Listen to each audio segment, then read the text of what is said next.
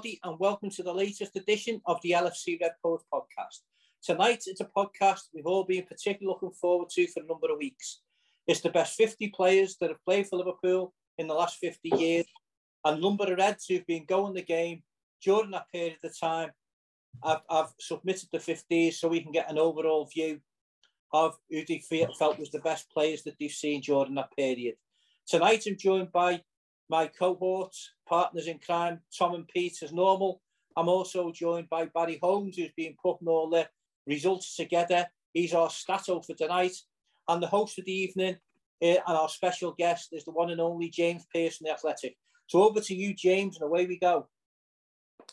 Thank you, Les. Yeah, thanks for having me on board tonight, lads. Pleasure to uh, to be hosting this podcast. Well, you you like you guys have clocked up some serious serious dedication and service. Some of you half a century of uh, of watching the red. Some of the things you uh, you will have seen, um, unbelievable. That's uh, yeah. The, the format is we're going to have three goalkeepers, aren't we? From that from that half century. Um, I know you've all been having a little think about it, so we'll go to Tom first. If I could get your your three goalkeepers over the last half century, Tom.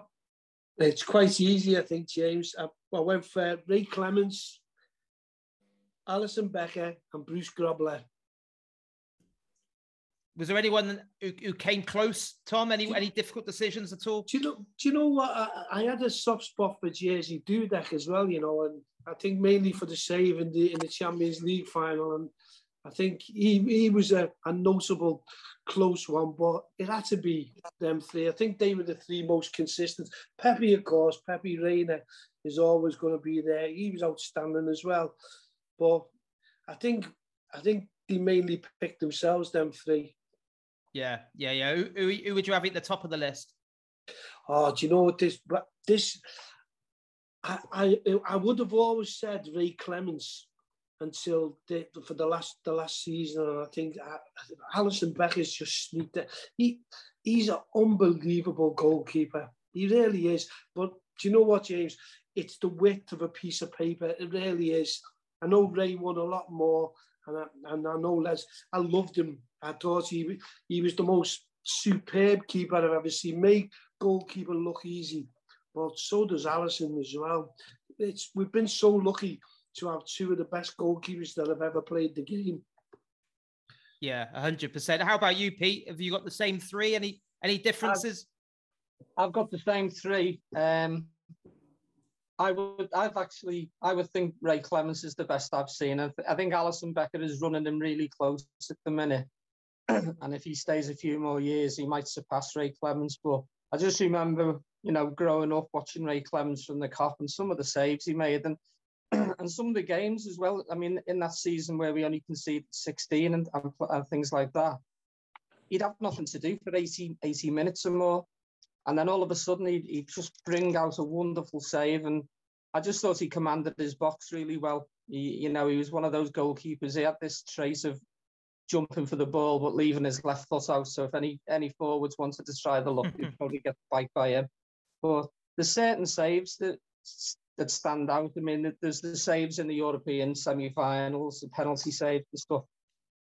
But I always remember one that stands out was um, BBC used to have a camera stationed in the Anfield Road end, and they were playing Ipswich to this day. And I can't remember if it was Paul Mariner or Trevor Whymark, but the this header was arrowing into the top corner, and from nowhere, Clemence just clawed the ball. And I think there was rather than applause, I think everyone just gasped to think that he actually got. I was on the Kop that day, but as I say, when you watch Match of the Day, you could actually see it from from from behind there. Um, so I'd give it to Clem, just just in front of Alisson with Bruce Grobbelaar there. I mean, Bruce was was a character. He, he, he could go from hero to villain in, in, in the same same game. But he was an athletic goalkeeper, a fantastic goalkeeper, Bruce. But some of his um, some of his wanderings were where he, got caught out. You know, it made him look a bit daft. I mean, the game against City that we lost three one which ultimately was was a watershed for us because we went on to win the league after that, but we lost on Boxing Day, and I think two of them went under him, and you know he was prone to the odd mistake, and just touching on Ray again, I think the only mistake, real mistake I can remember him making was for England when Kenny Dalglish bobbled the ball back to a hand and, and he contrived to let it go through his legs. but yeah, for, for me, it's Ray Clemence, uh, number one, and Alisson just after him. Yeah. How about you, Les? Would you agree with that? Yeah, agree 100% with Barrie. I think that when, when you've got a goalkeeper who only concedes 16 goals, let's not forget, it was in a 42 game season, and he only conceded four goals at home in the whole season. I think, you know, you have to put him as your number one choice as a goalkeeper. I agree with again with what Pete said. You know, there's I've never thought to see a goalkeeper come to Liverpool to be as close to Clem as what Alisson is. But as of yet, he's not surpassed him, but he's come as close as as any sort of goalkeeper I've ever seen play for Liverpool. Um, and you know, my my favourite save, a couple of them for, from Clem was the one in the European Cup final just after Borussia Mönchengladbach had equalised when I think it was Stielike who was right through and he come out and saved at his feet. Another one is probably a save that probably a lot of people remember. It was a game against Middlesbrough in the FA Cup in 1977, the sixth round. We won the game 2-0, but it was it was played on the Saturday after the St Etienne game, and Middlesbrough had the centre forward called Alf Wood, and he, it was another header, but this time he headed it down. And not only did Clem save it, it was right in the corner. He held it, and to this day, you know, I've seen the save since, and I was there at the time, and it was at the time where he used to stand behind the goal, right to the front of the Kop. And to that, I thought as soon as he headed it, I thought he was in. And then um, he saved it, and I just thought, wow, you know, I, have just seen one of the best saves I'll ever see. Yeah, I, I was I was never lucky enough to watch Clem play for Liverpool, but I was fortunate enough to interview him a number of times, and as well as being an iconic goalkeeper, he was he was one hell of a man as well in terms of the number of Legends nights I've been to where you know he would stay way way after he was supposed to, signing anything, posing for pictures, just um, yeah, he's he's massively missed. And I know from the last interview I did with him, he, he adored Alisson Becker as well. You know, he was he was a, a big big fan of Alisson, and and I think he saw a lot of his own kind of strengths as a goalkeeper in Alisson. So um, moving on to you, Barrie. I know you've got the results of the votes. I think we had over twenty kind of Reds who have been who've been going to Anfield for over half a century, submitting their their 50s. What what three goalies did they go to? Was it the similar story? Very much so. Yeah, it was the 22 um, uh, list that we got in. So it's a good sample, really. So it gives us a, a fair reflection. And certainly there, there was a lot of uh, agreement on the on the keepers. And uh, it really there was only five nominated uh, amongst the whole 22 lists um, Dudek and and Reina uh, were, you know, quite popular, but they were nowhere near the three that you've already mentioned. And in reverse order uh, was Grobbelaar, number three, uh, and Alisson Becker, and quite a way ahead in the end was Ray Clemence. Um, but certainly between Ray and, and Alisson, they were way ahead of, of anyone else in the field. Thanks, Barrie. you know, yeah, good. Uh, you know, certainly a good start in terms of your your own nominations there. Certainly. Oh, good stuff. Right. Well, we'll move on to the fullbacks because uh, out of our 50 for 50 years, I know we had three goalies. We've got six fullback slots to fill. Um, so, Les, I'll come to you first this time. Uh, which which six fullbacks did you go for? Well, I I did it sort of three right backs and three left backs, so I could get a decent balance. And it was really tricky trying to decide, you know, between a couple of them. But I went for Steve Nicol, Trent Alexander-Arnold and Phil Neal as my right backs. And my left backs were Andy Robertson, Alan Kennedy, and probably one that maybe not a lot of other people will have selected, but I thought he was a, a very good fullback who had his career cut short by injury, and that was Jim Beglin. Hmm. Um, and I just think that had he not suffered that horrendous injury at Goodison Park in the tackle by Gary Stevens, I think he would have gone on to be one of the all-time great left backs, not just for Liverpool, but in in sort of British football. I just thought he was, he was that good. He had he had everything, and, and people sort of tend to forget. He's one that's overlooked, I think, sometimes in the fact that he played a massive part in our us doing the double in 1986. He played that brilliant pass at Stamford Bridge, you know, for uh, for Kenny to score the goal that clinched the title. And he also had a bit of a push and shove with Brucey in the FA Cup final that woke us up and got us back into the game. So, so, but no, I, I, I just think that you know, Rob Jones is another one who come really close to getting selected. I just think that you know the amount of injuries that he that he suffered, and if it was just going on his defensive abilities, I think he would have got in. Um, but he never ever scored a goal. Um, so I just went with the selection that I, that that I, that I come up with. Yeah. Anyone just miss out? Yeah, as I say, Rob Jones just missed out. You know, uh, for the left back, you know, Fabio Aurelio hmm. missed out, um, and and they were, and also, you know, Chris Lawler and Alec Lindsay from sort of early back. Um, but yeah, it was a real, it was a real tough choice. Um, but again, you know, I just think we've been blessed over the years to see so many, you know, really good fullbacks playing for playing for Liverpool. And you know, there, were, there was a time where we went through, we were we were looking for decent fullbacks, but we certainly got a couple of decent ones, you know, in the first team now. And you know, I'm very lucky to have seen a lot of top quality fullbacks during my time watching the Reds. No place for Paul Konchesky. he has to get a mention on it. How about you, Pete? Which six did you go for? I did similar to Les in the fact that I picked three right backs, three left backs. Uh, so my right backs I picked Trent, uh, Phil Neal, who most decorated player. Yeah. But I picked Chris Lawler at right back. Um, it, it's a bit sentimental, really, because don't ask me why I did this, but when my first Liverpool shirt, my mum took me to Jack Sharp's in Liverpool City Centre and bought me this red shirt with you had to sew the liver bird on separately and it nearly filled the front of the shirt. So it was that young. um, and the fella at the counter said, pick a number, mate, and we'll put a number on for you. Now, I don't know why, because, I mean, at the time, you were probably looking at the Roger Hunts and people like that. But I picked number two for Chris Lawler. And the ironic thing was, when I was playing school football, I was left back. I was a left back because I was left footed. But I used to just love Chris Lawler. He, he was so elegant and, you know, he'd come off the pitch sometimes looking as though he didn't have to wash his kiss. But he was such a, he read the game so well. And obviously his goal record as well. Um, 61 goals, you know, from right back. And I'm not even yeah. sure he took any penalties. And he was such a, a fine player. So they're me three right backs, left backs. I've got a surprise one actually. I'm looking at my list now, thinking why did I do that? But I've got Alan Kennedy, um, for obvious reasons, you know, with regards to winning European Cups, etc. Andy Robertson, currently at left back, for just the way him and Trent combine, even though they're on opposite sides of the pitch.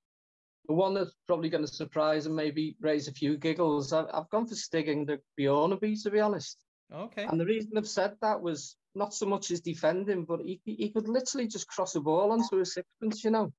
And when he was playing in that the Roy Evans team where we played with three centre backs, um, I just picked him once again a, a bit sentimental because, as I say, I was left-footed and I, I did play left back at school, but I just thought his crossing ability was fantastic. Stig, um, as I say, he wasn't the quickest and he, he certainly wasn't the best defender at left back, but I just thought I'd throw him in as a bit of a wild card, to be honest.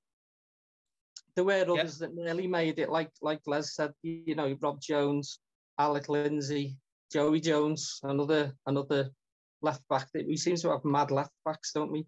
But you know, there were others that sort of got close. But I thought I'd just throw Stig in just as a as a wild card, to be honest. Yeah, yeah. How about you, Tom?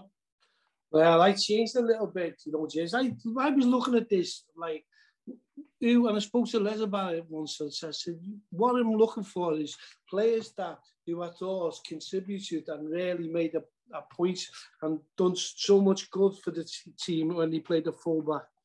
So I went, I went for Tommy Smith at right back. Tommy Smith, I didn't play him as a centre back because I always thought he was a bit slow at centre back.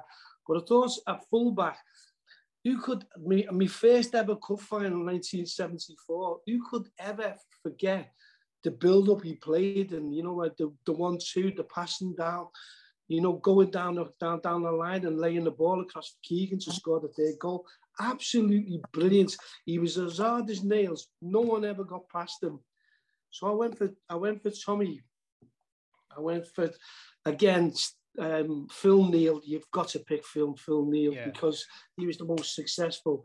You know, as we were saying the other week, not probably the best right back, but you know, like I, I picked I picked him and I picked, do you know who I picked as, as, a, as one that I was thinking about? And I thought, a person who was robbed of a career, do you know, but when he was there, he was absolutely sensational, as good as anything I've ever seen. And that was Marcus Babbel. Right, yeah, yeah, yeah.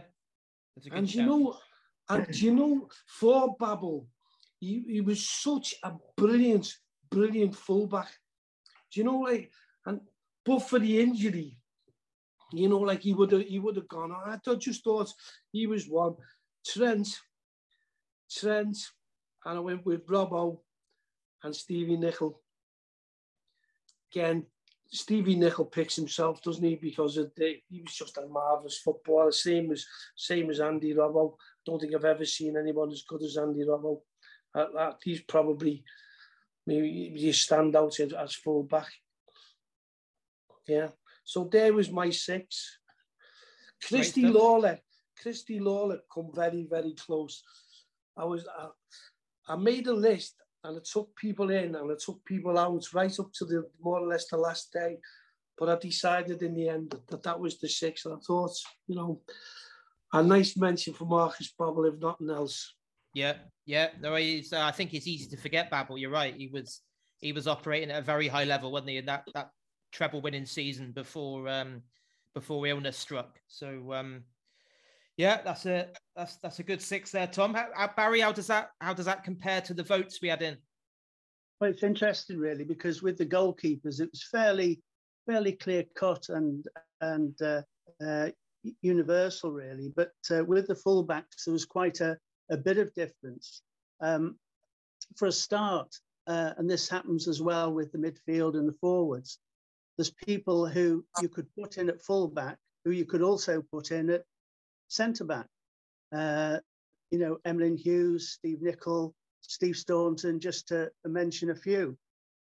So where there's been any doubt, what I've done is I've put them in the category where the most people uh, allocated them in their lists um, to try and make sure that nobody is disadvantaged. Um, altogether, we got 17 nominations for the uh, fullback, so 17 different players. The ones that came very close to the final six were, in fact, uh, Marcus Babbel, Rob Jones, and Chris Lawler. Um, but there was quite a gap, to be fair, between Chris Lawler and the number six, who was Alan Kennedy. Uh, number five was Steve Nicol. Four was Andy Robertson. Number three was Trent. Uh, two, Phil Neal. And number one, Emlyn Hughes. And that's why I say it's interesting that some people, yeah, the most people put him as a fullback, although obviously he could play centre back as well. So uh, Emlyn Hughes ended up as the uh, the top man in the fullbacks. Great, thank you, Barrie. Uh, right, let's swiftly move on to to the centre backs. So we've got nine centre backs to to get through here. Um, Pete, we'll start with you this time. Uh, what what have you gone for?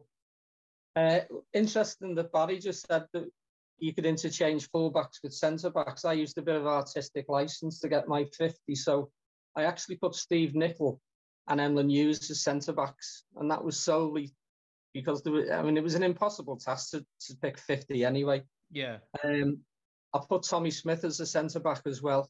Although I know, you know, he, he played at right back, uh, uh, you know, occasion like you were mentioning before. Um, Hansen and Lawrenson, you sort of go in tandem. Really, you can't pick one without the other.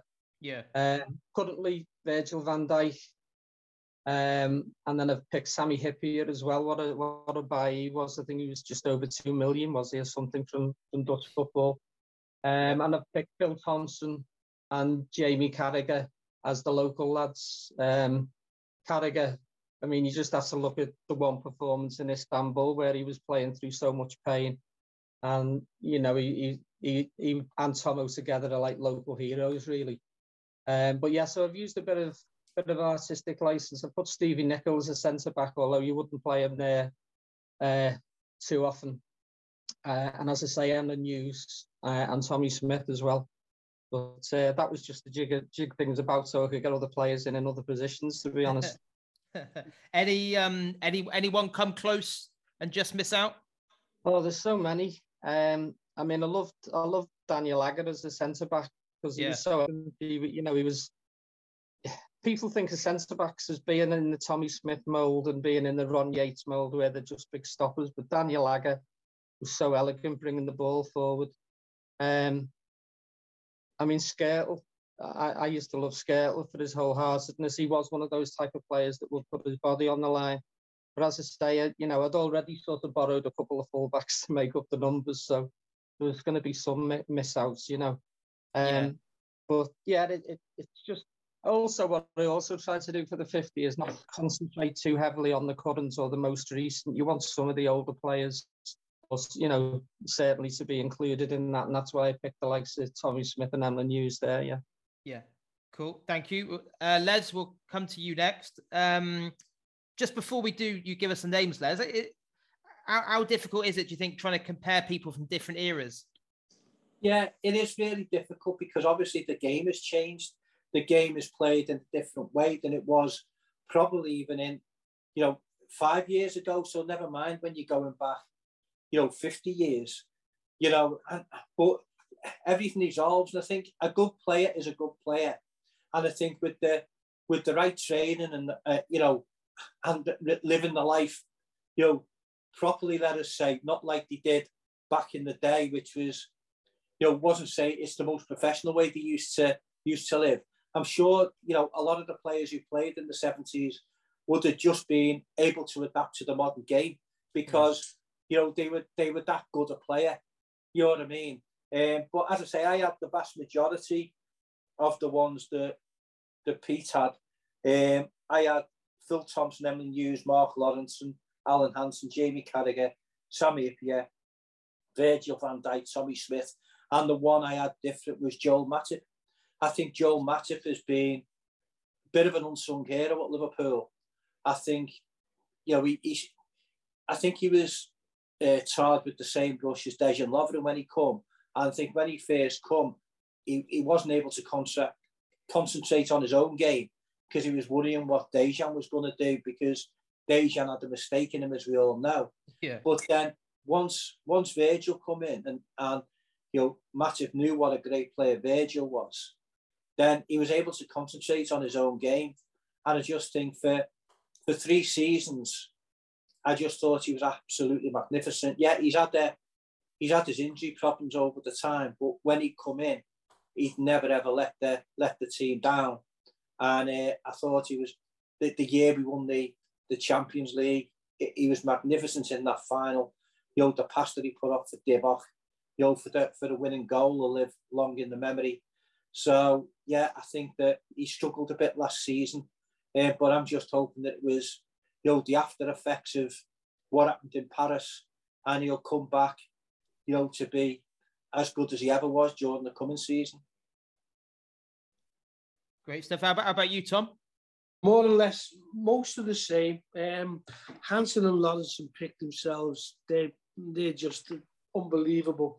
Probably Mark Lawrence gets a special mention because everyone talks about about Alan Hansen as you know in, in that partnership, but Lawrence was a quality quality player, neatest, cleanest tackler I've ever seen, probably. Brilliant player. But I put Emlyn at centre back. I have put Emlyn Hughes because he, uh, that's where I'm more associated with him the most, you know. Again, with with Peter, I went with Sami Hyypiä and Jamie Carragher. You couldn't leave out Hyypiä. I think Hyypiä was all through the times when we were struggling, he was a quality, just another one, a proper ball playing centre back, wasn't he? So he picked himself. Virgil, I picked Virgil. I picked Phil Tomo. I picked Daniel Agger in one. And the one I left a, a, a place and I picked this I picked this one because again the same sort of thing about about the way he played the game. Abuse. He was a beautiful footballer to watch, and that was Gary Gillespie. Mm. And a lot of people forget Gary. You know, like, and he was he was he was a he was a marvelous marvelous player as well. So they was they was my centre backs. I think more or less the centre backs picked them more or less picked themselves. There's only like one or two places, you know, like you you could sort of quibble over either way. There's a personal choice. So, but how could you how, how could you not pick them? I, I think it's going to be hard. To, it'll be really interesting when Barrie puts the list together. Who comes in at one and two? Yeah, yeah. You know, it really will. I know it'll probably be one and two will probably end up Hansen and Lawrence, but you would imagine in which order. Is that what you would go for, Tom, if you were picking like two as a combination? I, I, do you know, I would, you would have put Virgil van Dijk. I would Maybe Virgil and Hansen. Yeah, they, they would have been probably. But you know what? Then you think about leaving Lawrence out. You, you talk about when Les was talking about about the goal. We talking about the goalkeepers conceding 16 goals. They, he, they had he had as as well. It was brilliant that he was. He had Hansen and Lawrence in front of him who were probably probably the best centre backs out anywhere, any partnership in any in any country. You know, so it's it's a really hard one. But I, I think Virgil, I think Virgil, the first season and the first couple of seasons he was here until Pickford done him, I think, I think was was probably on par and probably would have just edged out um, Mark Lawrence. But that would have been a hard one to take. Mark and Lawrence because I, I loved him. I thought he was a he's another great footballer. James, you could get up and down the pitch. Yeah, brilliant footballer. Scored goals as well. Brilliant. Tom, Tom can I just say that you're doing Phil Thompson an injustice there because it was oh, yeah. Phil Thompson who partnered Alan Hansen when we only conceded 16 goals. We, did, we didn't sign Lawro until 81. Oh my God. I'll take that back then. I did do Tomo. He'll be on your case. um, Sorry about that. We've got him coming on as well. Don't tell him that, please. right then, uh, Barrie, maybe you could give us the, the results of the votes on the centre backs. Yeah, sure. I think I think again this discussion with the fullbacks and centre backs has shown us really what a, a great uh, depth and range of talent we've been able to watch over the last 50 years. It is so difficult, isn't it, to sort of pick amongst the cream of these these players. Um, but it's similar to to, to what uh, the lads have said. The ones that came close uh, were Mark Wright, uh, Joel Matip, and Stéphane Henchoz. Uh, they were the three that came nearest to the top nine. Um, but coming in at number nine, starting to sound like Alan Freeman now. I'm picking up. New in at number nine is uh, Gary Gillespie. So he, he, he, did get into the nine. Then eight was Daniel Agger. Uh, and moving upwards, Jamie Carragher, Tommy Smith, Phil Thompson, Sami Hyypiä, and then you were debating the last three there, Tom, and yeah. uh, it was uh, Mark Lawrenson, Virgil van Dijk, and Alan Hansen at the top. Yeah, that's what I probably would have gone with, Barrie. Yeah. The, for, interestingly, with, with the markings and that, there wasn't a great deal between Sami Hyypiä and Mark Lawrenson. Wow. Mark just dodged him, but uh, you know, in terms of the markings, they, they came pretty close. Uh, and then Virgil was a fair way ahead of Mark, and Alan Hansen was again a fair way ahead of uh, Virgil van Dijk. So that's the uh, that's the centre backs. Thank you, Barrie. Um, right then, on to, on to the midfielders, which will be interesting. We've got a, a big field here, 16 to pick from in our in our 50 best of the last 50 years. Um, who should we come to first this time? We'll come to you, Les, this time. Um, if you want to start talking us through your midfield list. Okay, well, I've, I've, I've done it with you know the great midfields that we've had. So Case McDermott, Souness, Ray Kennedy, Houghton, Whelan, McMahon, Barnes, Gerrard, Alonso, Mascherano, then Coutinho, Ian Callaghan, Steve McManaman, Jordan Henderson, and Gini Wijnaldum. I mean, and again, you know, there was there was so many more that you could have picked. Um, you know, Peter Cormack going back to the, the early 70s, you know, Brian Ball, you know, and then, you know, and, and their players who were a little bit forgotten, but they made they made a massive contribution to, you know, to Liverpool winning trophies in that era. And then you've got, you know, from the modern the modern team, I mean, you know, squad that have won stuff over Jurgen, you know, the likes of James Milner, who I would have loved, you know, to have, to have got in there somewhere, but I just couldn't fit him in. And I just thought that, you know, Millie was a player who, who never let us down. And the fact that I couldn't get him in my, my 50, you know, I'd have had to have left somebody like uh, maybe an Ian Callaghan out, you know, to get Millie in or or maybe even a Jordan Henderson or a Gini. But I think what the last few years have, have shown to me is how important Gini was. And Gini was like the, the modern day Ronnie Whelan, if you like. A lot of people didn't understand that the job he did for the team. Yeah, yeah. You know what I mean? But now that he's now that he's left us, they've actually they're actually aware now of the job he, he did. And now they sort of say, oh, you know, we need a new Gini Wijnaldum. And that's how, you know, Gini Gini never ever let you down where, wherever he played. He would he would always be, for me, he would always be a minimum seven and a half out of ten. And sometimes, most of the time, he was at eight, eight and a half, and he would do the job that Jurgen wanted him to do. And you know, but when I look at the when I look at the rest of them, you know, wow, you know, whichever midfield you were facing there, or you were putting out, if you were if you were driving to the match, you know, getting the team news at two, two o'clock on a Saturday, you know, for you know, J- JP, you tweeting the, the Liverpool team, and you're seeing the team sheet was Case McDermott, Souness, or Kennedy, or how Whelan, McMahon, or Barnes, or Gerrard, Alonso, Mascherano. You know what I mean? You, you just say, wow, you know, can't wait to see them.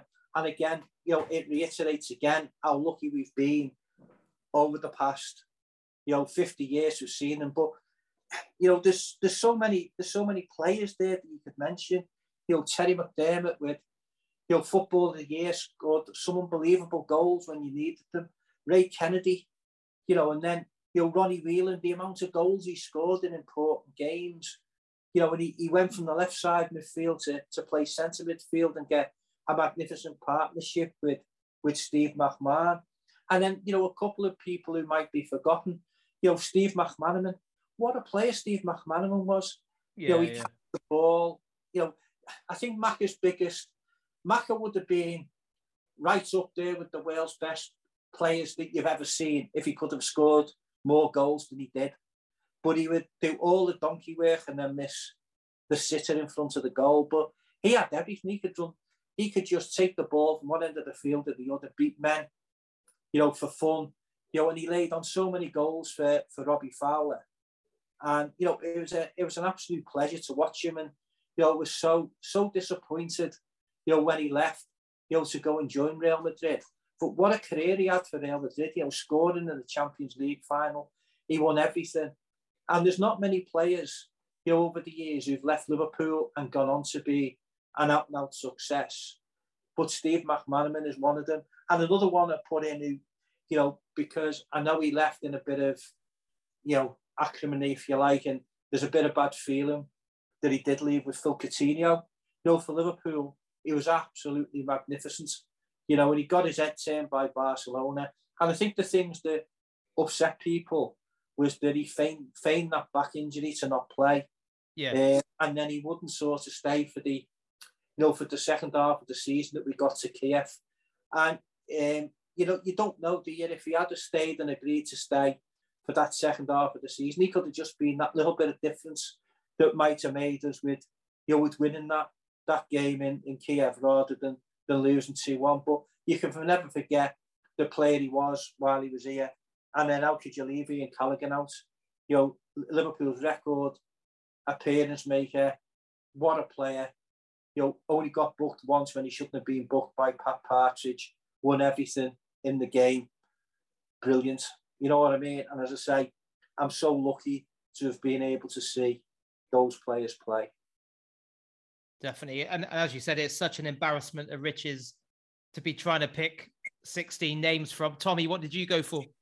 Similar, mostly mostly similar, but um, I picked Souness, Gerrard, Alonso, Mascherano, Terry Mack, Ray Kennedy, Johnny Barnes, Ronnie Whelan, Steve McMahon, who I thought played alongside with, with, with Whelan. I was absolutely incredible.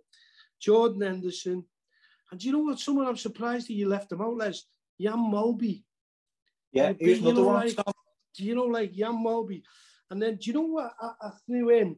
I threw in Peter Beardsley for, of that Kenny's team of like that's it at that period as a midfielder. I thought he was brilliant with Barnes alongside. So I went for Ian Callaghan, Peter Cormack. I, I, had to pick Peter Cormack. Do you know? I just he, he was such an elegant footballer. He was he was he was a brilliant footballer. Shankly got the best out of him. He was an amazing footballer. And you know, Ian Callaghan, and do you know I threw another one in, Les? Who, who, when, when, when I was saying to you, someone who, who you think has come into the midfield and done something and then deserved to get a mention, and that was Gary McAllister from 2001. You know, yeah, what, yeah. A, what a role he played. If not for Gary McAllister, then 2001 would never have happened, you know. So I think, and and you know, an unsung hero, I threw in the last one and I could have left, I could do so many. I missed out Wijnaldum, which I, I beat myself up over. But you know, who, who I put in? I, I threw in Kuyt because he gave everything, didn't he? He was a player. I don't think he'd ever be well a player that you'd look at, but he he never left anything else on a football pitch. So I added I added Kuyt. Very difficult though, because yeah. as Les has gone over all, all the people that we've missed out. I missed out Jimmy Case as well. I love Jimmy. I played against Jimmy Case. So you know when he was when he was younger. So, but it just. Well, do you know what? He scored six goals. I'll, I'll, tell you, he scored six goals in that game. By the way. Yeah. But you just, you, you, it's just, it's so difficult to pick sixteen. Yeah, yeah. You know, it, it really is, is. Yeah, because also it's it's how you compare, isn't it? Because you mentioned Gary McAllister there, who has obviously got iconic status because of that 2001 season. But it's difficult to compare that to someone who gave 10 years of their career to Liverpool. And mm. obviously, yeah. you know, there's longevity, there's glory, and then there's, you know, just like a, you know, a Gary McAllister type Liverpool career where he was, you know, it was the beauty of that was no one expected it, did it? It was when Liverpool signed him, people were scratching their heads saying, why on earth would you sign him at that stage of his career? Yet he proved to be exactly what Liverpool needed at that moment in time. Also, also but James, you know what? He developed Steven Gerrard into the player that he, was, yeah. he is today. And Steven Gerrard says that himself, doesn't he? So yeah. he played such a pivotal role and, uh, and taught him so much. So, you know, like as you say, been in there and done it. Jimmy Case has brought the dogs for you. I, think, I think Phil Thompson wants a word as well. Oh, please. I'll leave now. now. How about you, Pete? How about you with your midfielders? Yeah, I think this was the most difficult category, to be honest. It, it gave me sleepless nights, this one. I'll read me 16 out. I mean, Callaghan was the first name down, to be honest. And then you got Terry McDermott, Ray Kennedy, Graeme Souness, who's my all-time favourite player, to be honest. Um, Ronnie Whelan, Steve McMahon. Steve McMahon, and I've put John Barnes in there, if only for the fact that I probably wanted to be greedy with the forwards. Uh, Steven Gerrard, Xabi Alonso, and then James Milner and Henderson from the more recent crop. Um, Peter Cormack, I agree with Tom. Peter Cormack was so elegant. He, he was he was almost balletic in his movements. He, he, he was he was like a ballet dancer mo- moving into the box, and he he was such a such a brilliant player, Peter Cormack. Uh, and then I have picked Jimmy Case, so I'm safe. Uh, and then the last couple on my list, I did pick Jan Molby because he was such a, a, great passer of the ball with both feet. And I don't think I ever saw him miss a penalty. He probably did. Les will correct me. He probably has missed one, but. QPR. QPR. Okay. I thought he was. and then the final, the final name on my list is Craig Johnston because he was just he was so effervescent. Craig Johnston put so much energy in into that midfield, and and he'd weigh in with the odd goal. Didn't score heaps of goals, but he he was he was just a live wire from start to finish. Uh, I remember seeing Xabi Alonso. I think it was his home debut against Norwich, and one of my mates actually had to go to a wedding down south, and he texted me at half time. and He said, "How's the game going?" And I, I just replied and said, "It's an Alonso masterclass." he absolutely dictated the play from start to finish, Xabi Alonso. Um, like Les said about Steve McManaman, another one who literally you could just give the ball to him and, and the rest of the team could have a breather if they needed to, you know. He was he was a great player. As I say, Souness, Souness is my all-time favourite. So I'm not saying he's the best player I've seen for Liverpool, but he's, he's my favourite player ever. Um, and Terry McDermott was another one similar where he, he could literally run from the first minute to the last minute all the time. He wasn't the paciest maybe, but he'd give you 90 minutes and he never seemed to run out of any energy at all. Um, and, you know, I mentioned for, for the current captain Henderson, what he's done in the last few years. I mean, he, he was and I hold my hands up. I was one of the ones when he was he was maybe mooted going to Fulham. I I said to me mates, I don't think I'd miss him to be honest. And thankfully he's proven me wrong. What do I know about football? You know, uh, and and the pots he's collected in the last few years and the way he's carried himself on and off the field for Liverpool, he had to be in there. But um, yeah, I think all in all, it was the most difficult category to try and get 60. And you probably could have got 50 midfielders, to be honest, just in that, you know, those positions. And like the lads have said, when, when I think of some of the names have missed out, like Phil Coutinho, like Luis Garcia, um, you know, like Wijnaldum, if you put them in, which three do I take out now? You know, after these, it's so difficult. But, you know, once again, I tried to put some of the old guard on if you want, and in Ray Kennedy, he's the best centre forward I've ever seen playing in midfield. That's what I can say about Ray Kennedy. He's brilliant. And Barrie, how how did we how did we go with the votes for the midfielders? Uh, yeah, I think uh, the lads have reflected uh, a lot of them. I think first thing to say is is uh, a couple of you mentioned John Barnes, but he actually uh, he appears in the forwards, so uh, that's why he's, he's not going to be mentioned in, in, the midfield at this stage. Um, in fact, we got uh, 30 different players nominated for midfield. Um, and a lot of them have, have been mentioned, and they, they, actually scored quite highly in the in the overall 50. Um, ones that came close uh, to being in the top 16 but didn't quite make it uh, were um, uh, Ray Houghton, James Milner, Luis Garcia, and uh, Phil Coutinho, and also Sammy Lee as well.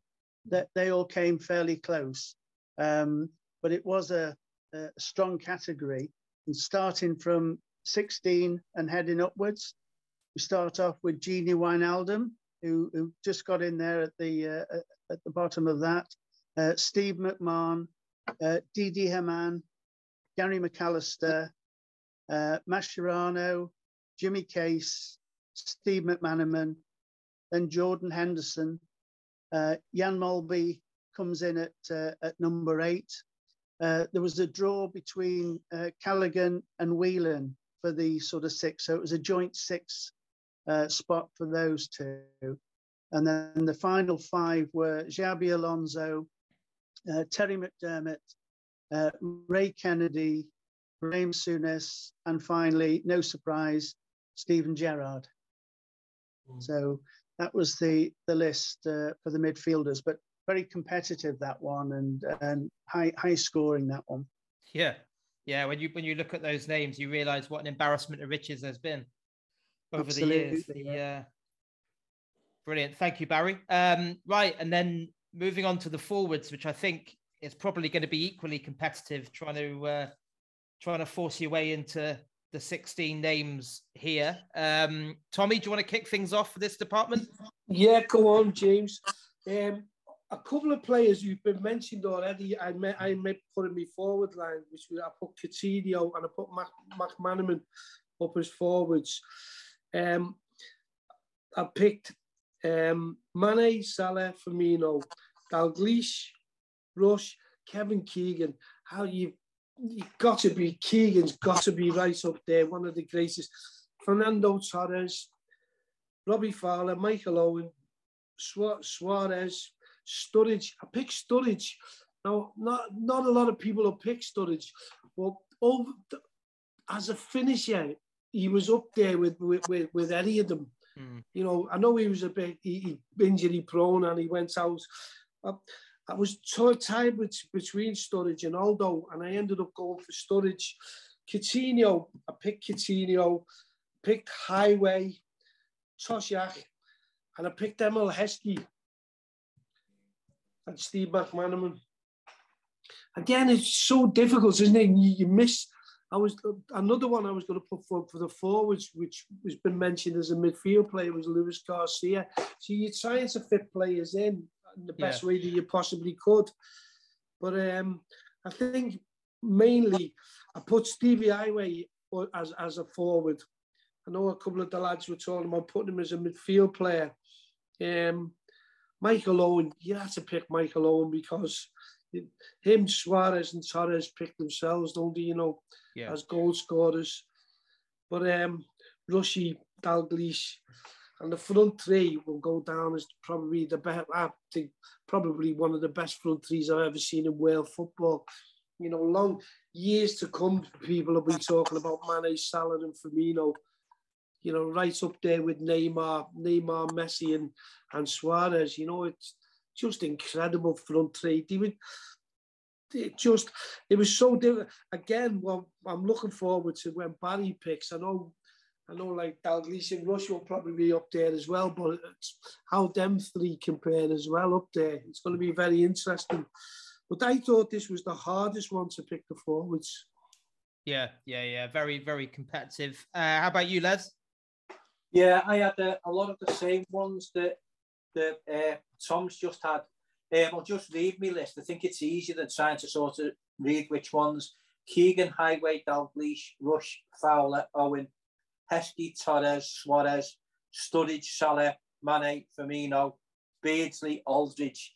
And my last one is probably just again a bit like Pete before, is one I pick sort of, it's a bit of a personal choice a particular favourite of mine. I mean, lad will be surprised that he haven't mentioned Divock Origi. So, but David Fairclough is my last. Oh, yeah. I thought that in 1975-76, Liverpool ended up winning the league and the UEFA Cup, uh, which were Bob Paisley's first trophies. And without David Fairclough, we wouldn't have won any. I can remember being at Anfield on a Grand National morning on a Saturday in the paddock stood on my stool so I could see over the wall. And David Fairclough comes on as substitute. And with five minutes to go, he must have beat half the Everton team, um, run from the the sort of um, the, the, the Kemlyn Road side and slotted it in the in the corner. And it was the first derby, I think, where there'd been a goal for about three years because they'd all been ending nil nil. And ultimately, when you look back, that was the goal that won us the league. And he also scored a lot of other important goals that season. And he also cost us the FA Cup in 1977, not through any fault of his own, but because Bob Paisley made his biggest mistake as Liverpool manager and not putting him as sub in the FA Cup final against Manchester United. Because at that time, he had that reputation of being a super sub, and you'd only had to see him warming up. You know, and he put the, the fear of God into all the opponents. And, you know, it was a boiling hot day at Wembley. You know, United have been tired in the last 20 minutes and it would have been just an ideal game to put him on. And whoever, whoever was at Anfield on that day in March 1977 will ever forget that goal he scored against Saint Etienne. You know, one of the greatest nights at Anfield. At that time, I walked out to that ground thinking that night will never be surpassed. And luckily for me, it has been a couple of times. But yeah, David Fairclough for me thoroughly deserved his place in the 50. But, you know, Divock Origi come close, John Toshack come close. Um, and again, as Tom said, I totally concur. There was a really, really difficult uh, category, you know, and it was who do you leave out, you know, rather than, I mean, even someone like Diogo Jota from the from the current current team, you know what I mean? He's he's scored a, a number of goals since he's been at the club, but I couldn't find a, a space for Diogo. But yeah, so they were my they were my forwards, and again, I just reiterate what I, what I've said before: an absolute pleasure and a privilege to watch these players live for for during my 50 years and plus of watching the Reds. Definitely. How about you, Pete? I'll run through quickly. Like the lads have said before, you see, you tend to pick like two or three players who play together because they, they were such a unit, you know. Yeah. So running through um, the 16, I've started with Kevin Keegan, Steve Heighway, uh, Russian Dalglish, Luis Suarez, Fernando Torres, uh, Salah, Mane and Firmino, they go hand in hand, as do Fowler, Owen and Heskey. And then I've picked John Toshack, um, I've picked Daniel Sturridge, and Peter Beardsley, and finally I did pick John Aldridge, but it, it, was so difficult. Like some of the names, like Les has just said about Fairclough being left out. Um, I just remember when Keegan and Toshack were, were, were at the pump, That was when I first started going regularly to all the games when I was a kid, and you saw them two up front. And you just thought, well, how many are we going to get today with these two? um, you know, looking down the list, you've got Dalglish and Rush, and they were almost telepathic at times. Some of the passes that Kenny had put through for Rush, to slot away. Um, and then, like Tom mentioned, Salamani, for me, you know, probably the best front three in world football. And um, I'd put them even higher than the others that he mentioned, the Barcelona lads, to be honest. I just think they were fantastic. And it was a shame when you know, sort of Mane went and now Bobby's gone as well. So hopefully we'll start that that trend again and get another another good front line going. Um, I put Toshack, uh, Toshack in, as I say, because Keegan as well. But I just thought Toshack, I think he, he very nearly joined Leicester City and he failed a medical going to Leicester and he came back to Liverpool. And he, he actually came back and was a better player after he he, he, didn't go down to Filbert Street. Um, I, I, just thought he was he looked like Bambi on ice sometimes. He was he was obviously a big tall lad, but that hat trick he scored at West Ham on the frosty the frosty pitch, I think it was a may have been a League Cup tie or i am not too sure, but he scored a hat trick down there. And and Keegan was doing all the legwork, running the defenders, and he was just getting on the end of stuff. And then in, in Daniel Sturridge, I always said to me mates that if Daniel Sturridge had stayed fitter for longer, he'd have been such an immense player. And I, I, do think at the time he was he was England's best centre forward when he was fully fit. Daniel Sturridge, such a good finisher, such a good goal scorer, and him and him and Suarez together were, were lethal, you know. Uh, and then, the, as I say, Beardsley, Peter Beardsley came down from Newcastle, and he was just, you know, he was he was everywhere. He was another what I call a live wire player. Uh, and then John Aldridge, sentimental maybe because he was a Liverpool lad and he, he came home uh, he only made just over 100 appearances, but he scored some really important goals for us. And then even after he'd left um, to go to Spain, he came back to Merseyside, and I used to watch him going to Tranmere Rovers to watch him sometimes. So it was another difficult category, but um, you know it's been fun doing this. It really has. Maybe we'll have to do 50 runners up next time because there's so many that we've left out that, that you know could well be in it. You know, we do the 50 worst. yeah. We haven't had that you definitely have Borini and Balotelli in this section. Yeah, and Konchesky. Um, that one's for another week. Well, right, Barrie, how are we doing on the uh, results of the votes for the the forwards? Well, it's like Eric Morecambe said, you know, all, all the right players, but not necessarily in the right order. So um, uh, was, we got uh, 29 nominations for the forwards, so it was it was pretty uh, competitive, like the midfielders. The ones that came closest to the top 16 uh, were Heskey, uh, Dirk Kuyt, and David Fairclough. Um, and then the 16, uh, the number 16 was Daniel Sturridge. So he, he just uh, crept in there. And then going up from him was John Toshack, John Aldridge, Steve Heighway, Peter Beardsley, Michael Owen. And then we've got uh, Sadio Mane, Bobby Firmino, Fernando Torres, Luis Suarez, Robbie Fowler, um, Mo Salah, Kevin Keegan is number four, John Barnes, who we know could could be in midfield or or uh, forward, he came in as number three. Yeah. Uh, Ian Rush was second, and Sir Kenneth was number one. So that's the the forward. So as you said, really an impossible task, really, isn't it, to choose yes from those? Yeah. Yeah, brilliant. Thank you, Barrie. And I understand, Barrie, you got have you got like a a best eleven for us based on the voting? Uh, yes. Uh, well, I, have got two two 11s actually. Right. Um, from the uh, uh, from that. So, do you want those teams before you hear the final fifty, or which way do you want to do it? I don't mind. What would everyone, anyone rather? Do the final 50 first. Do the 50 first. Cool. Let's do the final 50. Okay, then. Um, just just a, a, couple of things to say about that before I, I give the final 50 is that uh, two that missed out just by by one point in the overall scoring were James Milner and Daniel Sturridge. So they had hard luck uh, in, in, in that final 50.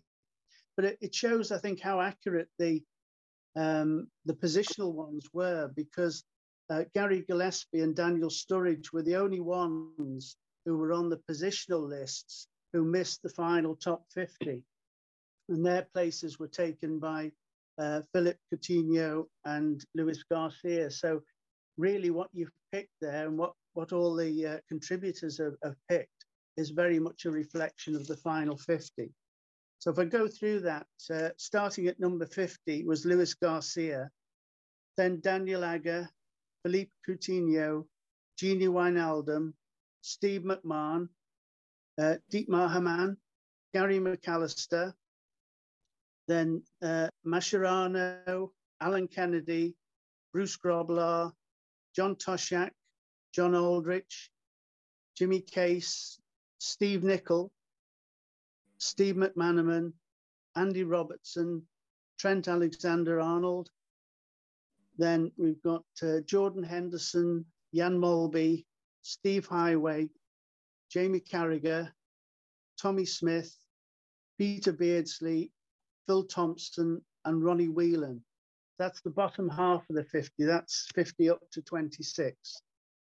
Um, and so the top 25 start off with Ian Callaghan, Sami Hyypiä, Mark Lawrenson, uh, Michael Owen, Sadio Mane, uh, Bobby Firmino, Fernando Torres, Phil Neal, Alisson Becker, Xabi Alonso, Terry McDermott, Ray Kennedy, Virgil van Dijk, Luis Suarez, Robbie Fowler, and that's up to 11. And so the top 10 were Emlyn Hughes, Ray Clemence, Mo Salah, Kevin Keegan, John Barnes, Alan Hansen, Graeme Souness, Ian Rush, Steven Gerrard, and King Kenny number one. So that, that was the, the top 50. And as I say, a very good reflection really of what people had chosen within the uh, within the positional groups.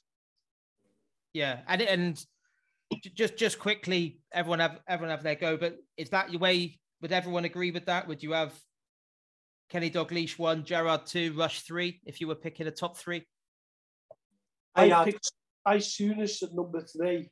Yeah, I, I, I, I did with as well, Tom. I had Dalglish one, Gerrard two, and Souness three. Yeah. I had John Barnes at four and Ian Rush at five. I had I had Stevie J as my number one. Um, only I just think of some of the games that he, he's literally pulled us round. I mean, I've said to the lads before with Kenny Dalglish, fantastic player, don't get me wrong, but he was playing with other fantastic players. And there's been some games where Steven Gerrard has literally got us through on his own. You know, some of the player I think of the West Ham final, and I think of the Olympiacos game, and, and he was the start of the resurgence in Istanbul as well. So I, I, not only was he in midfield, he was everywhere that night. He scored the first goal. He was he won the penalty for the equaliser. He was playing right back at times with cramp and everything, and he was just everywhere on the pitch. And I just think he, he just shaded to me from um, from Kenny Dalglish. But for number three, and um, once again a little bit sentimental, but he was my probably one of my first heroes. The first poster I was allowed on my bedroom wall was Kevin Keegan. I thought he was. I loved Kevin Keegan. I wanted to be haircut like him, but I could never have it. and, and, Barrie, how does that translate into the, the two best 11s? Okay, well, j- just quickly to say, from the top 22, Fernando Torres, Bobby Firmino, Sadio, and Michael Owen missed out on the two teams, but purely for mm. positional reasons. Otherwise, mm. we'd had you know six forwards in each team when when you looked at the marking. So they they had to miss out. So the top team from from the scores and the positions were Ray Clemence in goal, a back four of Phil Neal, Jocky Hansen, Virgil van Dijk, and Emlyn Hughes. Midfield, Steven Gerrard, uh, Graeme Souness, and John Barnes. And then you've got Kevin Keegan and Kenny Dalglish behind Ian Rush. So that's the that's the team for that, that really came out on top in terms of the scoring. No one's beaten that team. And the second team, the second team still pretty good. Uh, Alisson Becker, then you've got Trent at right back, Sami Hyypiä and Mark Lawrenson as your centre backs with Andy Robertson on the left. Uh, your midfield is Terry McDermott, Xabi Alonso, and Ray Kennedy and your three forwards, which are, are really strong here Mo Salah, Robbie Fowler, and Luis Suarez. Oh, my God. Oh, oh, oh. so who's winning that game? oh, my God. Wow. Eight all. wow. That is that. that is uh, some quality there, isn't it? And when you think of, as Barrie said, you know, some of the players who didn't get in either 11, you know, those two teams would be fighting it out seriously for for the top of the Premiership, and they'd be, you know, 90, 90 plus points a season. Then what teams they were? I wouldn't like, you know, if I've got to pick one, I would, I'd have to go with the first one, with the midfield of Souness, Gerrard, and Barnes. Yeah. Mm-hmm. You know, with Ian Rush, Ian Rush and Kenny and Kevin Keegan, you know, you couldn't beat that. But you know, the, the other one's quite tasty as well. But for me, yeah, I'd just go with the first won. Jeez, that would be very close, wouldn't it? It'd be a, it'd be a tight game because you, you're looking at the forwards as well. Suarez, Fowler. Oh my God, it's just unbelievable. I think I think if you did play one another, I think it'd be one and lost in midfield. To be honest. Yeah. And I just think Gerrard, Souness, and Barnes might just shade it over mm. Xabi, Ray Kennedy, and Terry Mack. But apart from that, I mean, you look at the other forward line, Salah, Fowler, Suarez. My God, no, you know, you'd have to you'd have to actually break up the goals to stop them scoring. you know, line, Do you know what's funny when you when you look back at this? I was had this conversation with, with my lads and I said, you know, like in 20 years' time, in 20 years' time, when all this was sitting back and you're looking back at footballers you know what? Suarez, Suarez and Salah will figure really highly, you know, in a lot of people, right at the very, very top. I'm with Steven Gerrard up there. Um, and just incredible footballers. The numbers Mo Salah's done for a winger, you know, they said like they say Thierry Henry is the best player winger that's come into the Premiership, and he scored all the goals and everything. But you know what? Mo Salah's goals, he's just incredible. What a return! But uh, I'll tell you what, James, when you when you announced that he was coming, or you know when you thought he was coming, did you ever believe he would score the amounts of goals that he has? No, no chance. No, no. Even even after that first season, I thought, oh, it's a freak. You know, you can't possibly you can't possibly maintain those kind of levels. Yeah, yeah, especially I think because because there was those question marks, weren't there? The fact that it, it hadn't worked out for him at Chelsea, you know, Serie A we know is very different.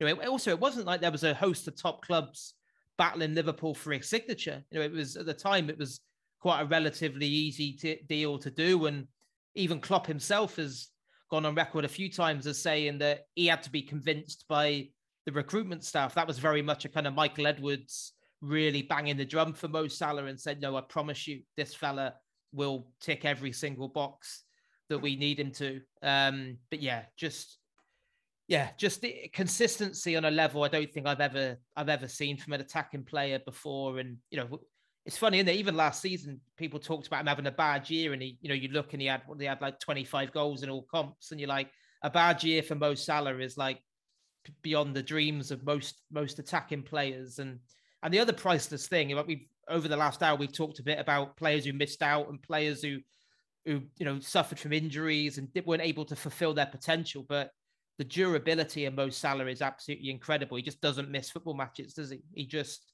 he, and that's testament to the way he looks after himself, you know, physically, and he's just you know he's an absolute machine. You only have to look at look at his figure when he comes back at the start of pre-season, and um, yeah, the, the exciting thing is he's showing no signs of slowing down.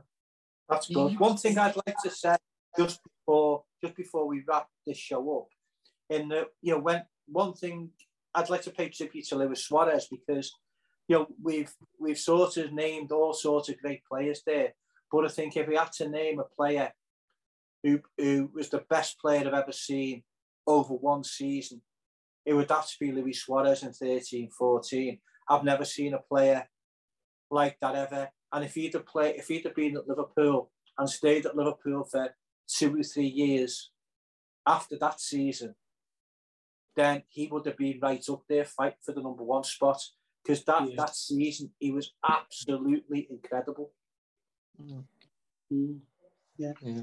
If he'd stayed though, Les, we might not have got Jurgen Klopp. Possibly not. Possibly not. And I'd much yeah. rather have Jurgen. yeah. So you, I was going to say, do you, do you want to make uh, a, a, thank you to the contributors for tonight, then, Les? Yeah, go on, Barrie.